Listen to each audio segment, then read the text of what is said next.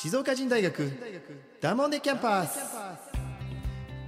この番組は静岡を心から愛し静岡あるある静岡の方言など静岡を舞台に楽しく学べるオンライン大学です。SNS の静岡人と連動し静岡をテーマに誰でも参加できるバカゆるい番組です。大人になった今だからこそ学生時代に戻ってバカになって楽しいキャンパスライフを送っていきましょう。だもんで静岡人大学学長の石川です。9回目の静岡人大学ダモンデキャンパス今日もよろしくお願いいたします。さあ前回のね続きになりますけども、え静岡県外に在住されている静岡人の方々と、えいろんな交流をしていきたいということでですね講義テーマは静岡県外在住の静岡人。ということでですねメッセージを募集したところなんとなんと150件にも上るメッセージをいただきましたのでちょっとね介をしていきたいと思います。さあではですね早速ご紹介したいと思います。ミルントさんからです。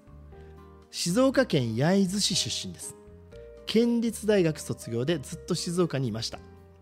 大学院でアメリカへ渡りそのまま18年アメリカ在住です。すごい。今は西海岸のオレゴン州ポーランド市に住んでいます。大学院卒業後初めてポーランド市へ車で来た時フッド山という富士山の双子とも言われる山が街中からうっすら見えた時ここなら住めると思ったっけ？焼津からも海越しに富士山が見えていました。まだアメリカで他の静岡人に会ったことがないもんであんま方言を使えない系がたまにはちょっくら使ってみたいって思うこともあるさえってことでメッセージいただきました。ありがとうございます。嬉しいですね。アメリカ西海岸オレゴン州ポーランド市ですよ。このねフット山っていうところを僕も検索してみたんですけどこれ確かに富士山っぽいんですよ。似てる。でなんかねさらにその湖にこう鏡になって映るところがまるであの富士山と同じようなですね雰囲気になっていてなんかこのアメリカにいてもなんていうのかな安心感があるんじゃないかな。ここなら住めると思ったっけっていうのがすっごいよくわかりますよ。でも確かになかなかあれかな。海外にいると静岡人っていう人ってそう簡単に会えないんですかね。そうですよね。だったら逆にあれですよね。積極的に静岡弁をバンバン使っていればもしかして出身は静岡ですかっていうふうに言われるかもしれないからあのーなんて言うんでしょうかね。方言を使わない系がじゃなくてぜひ積極的に使っていただけるとまたどっかでね静岡人にあるかもしれないので。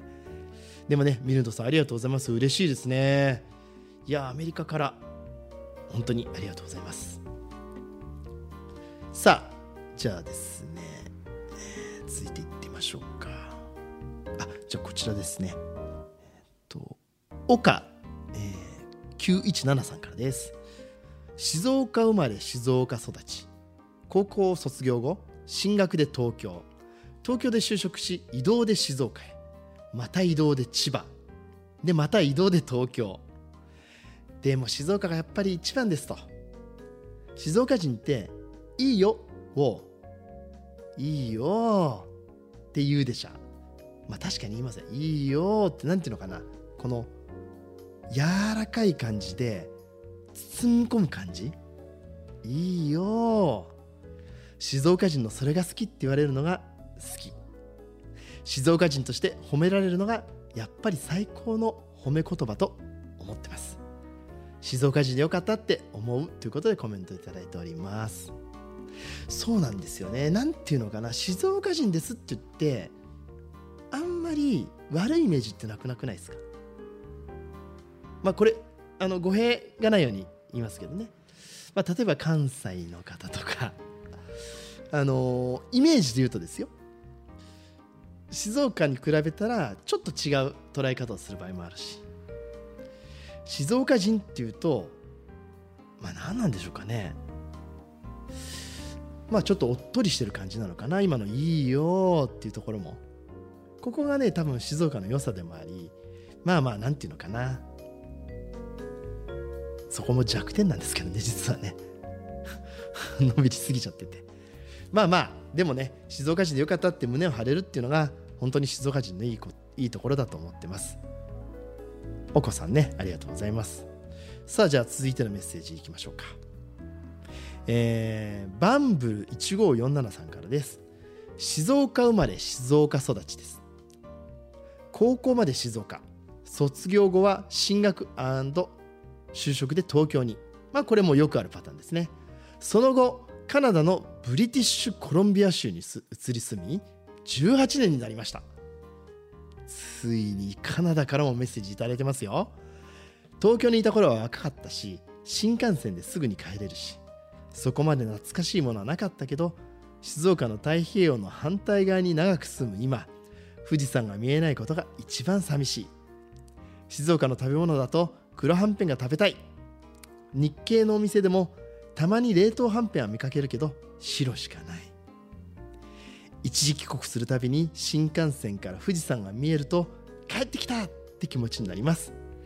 静岡っていいなってことでメッセージをいただきました。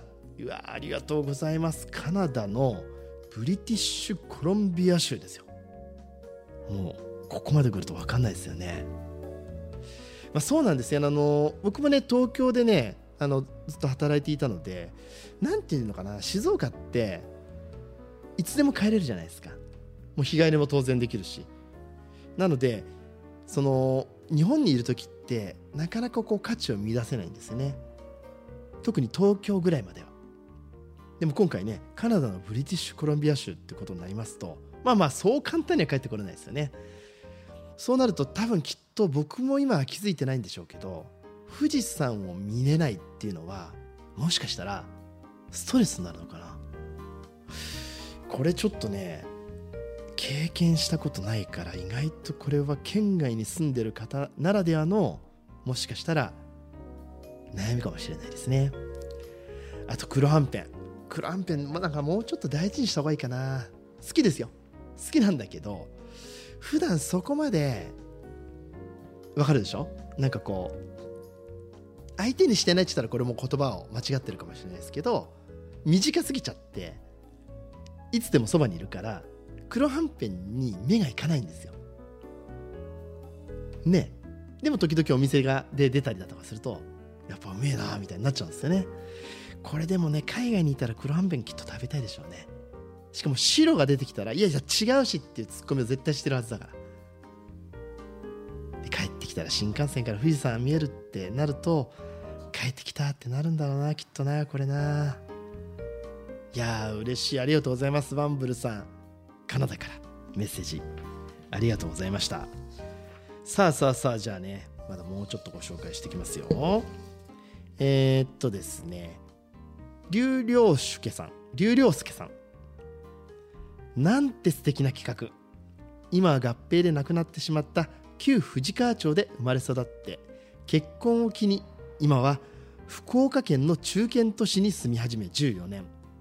いまだにやっぱり富士山が見えないことが一番違和感のある他県生活ですかね。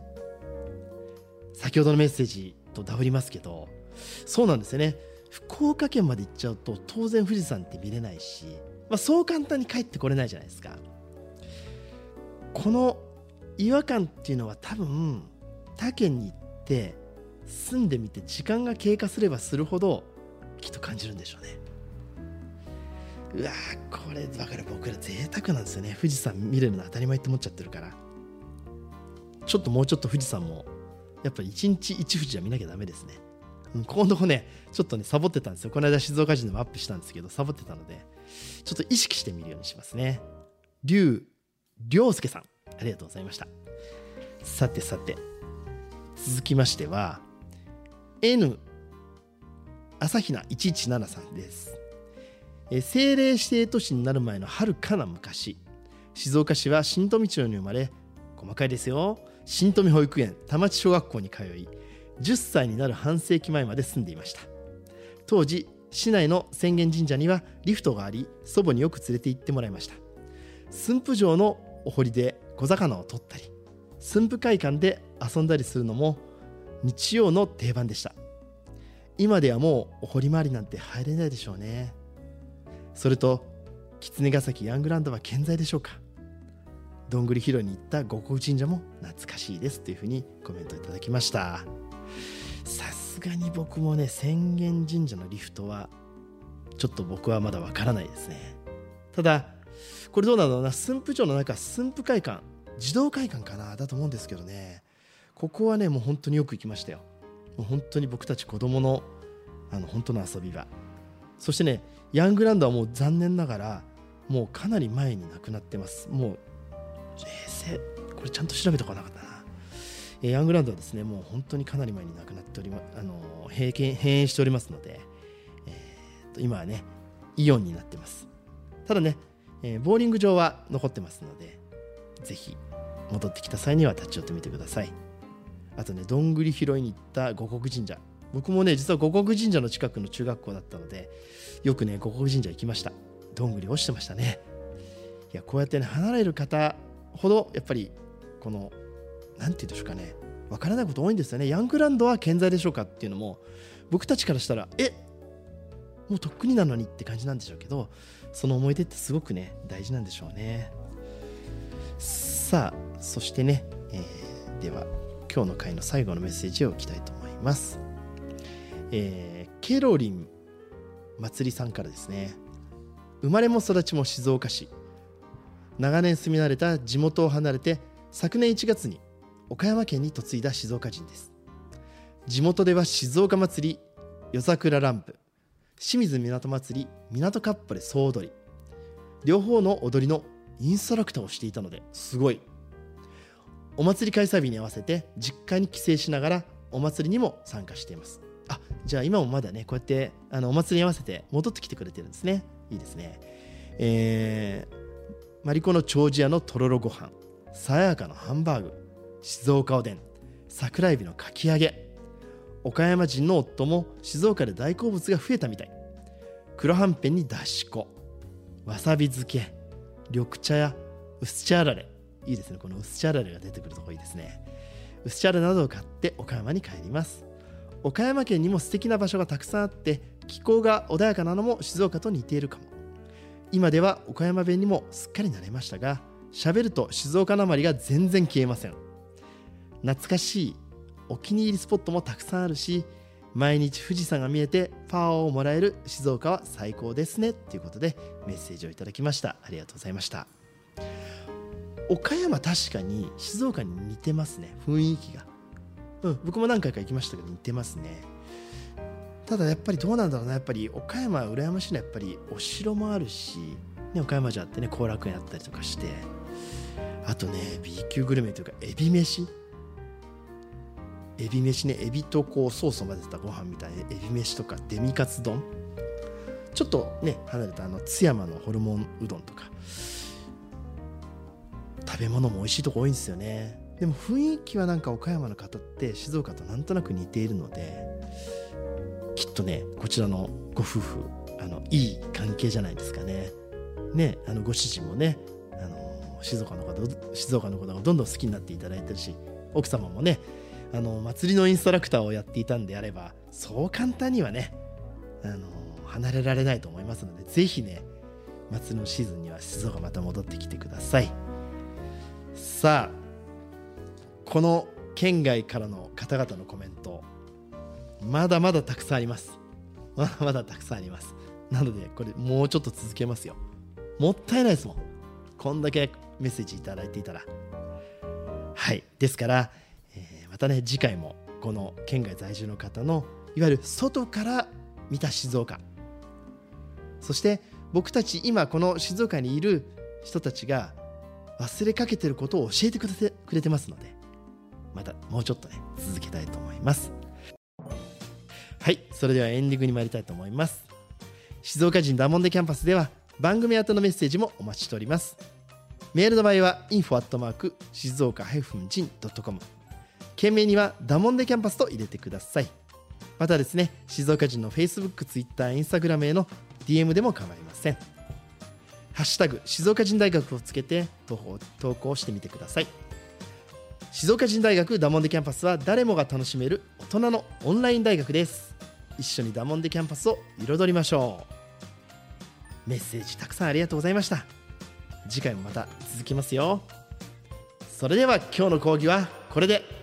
おしまいだもんで。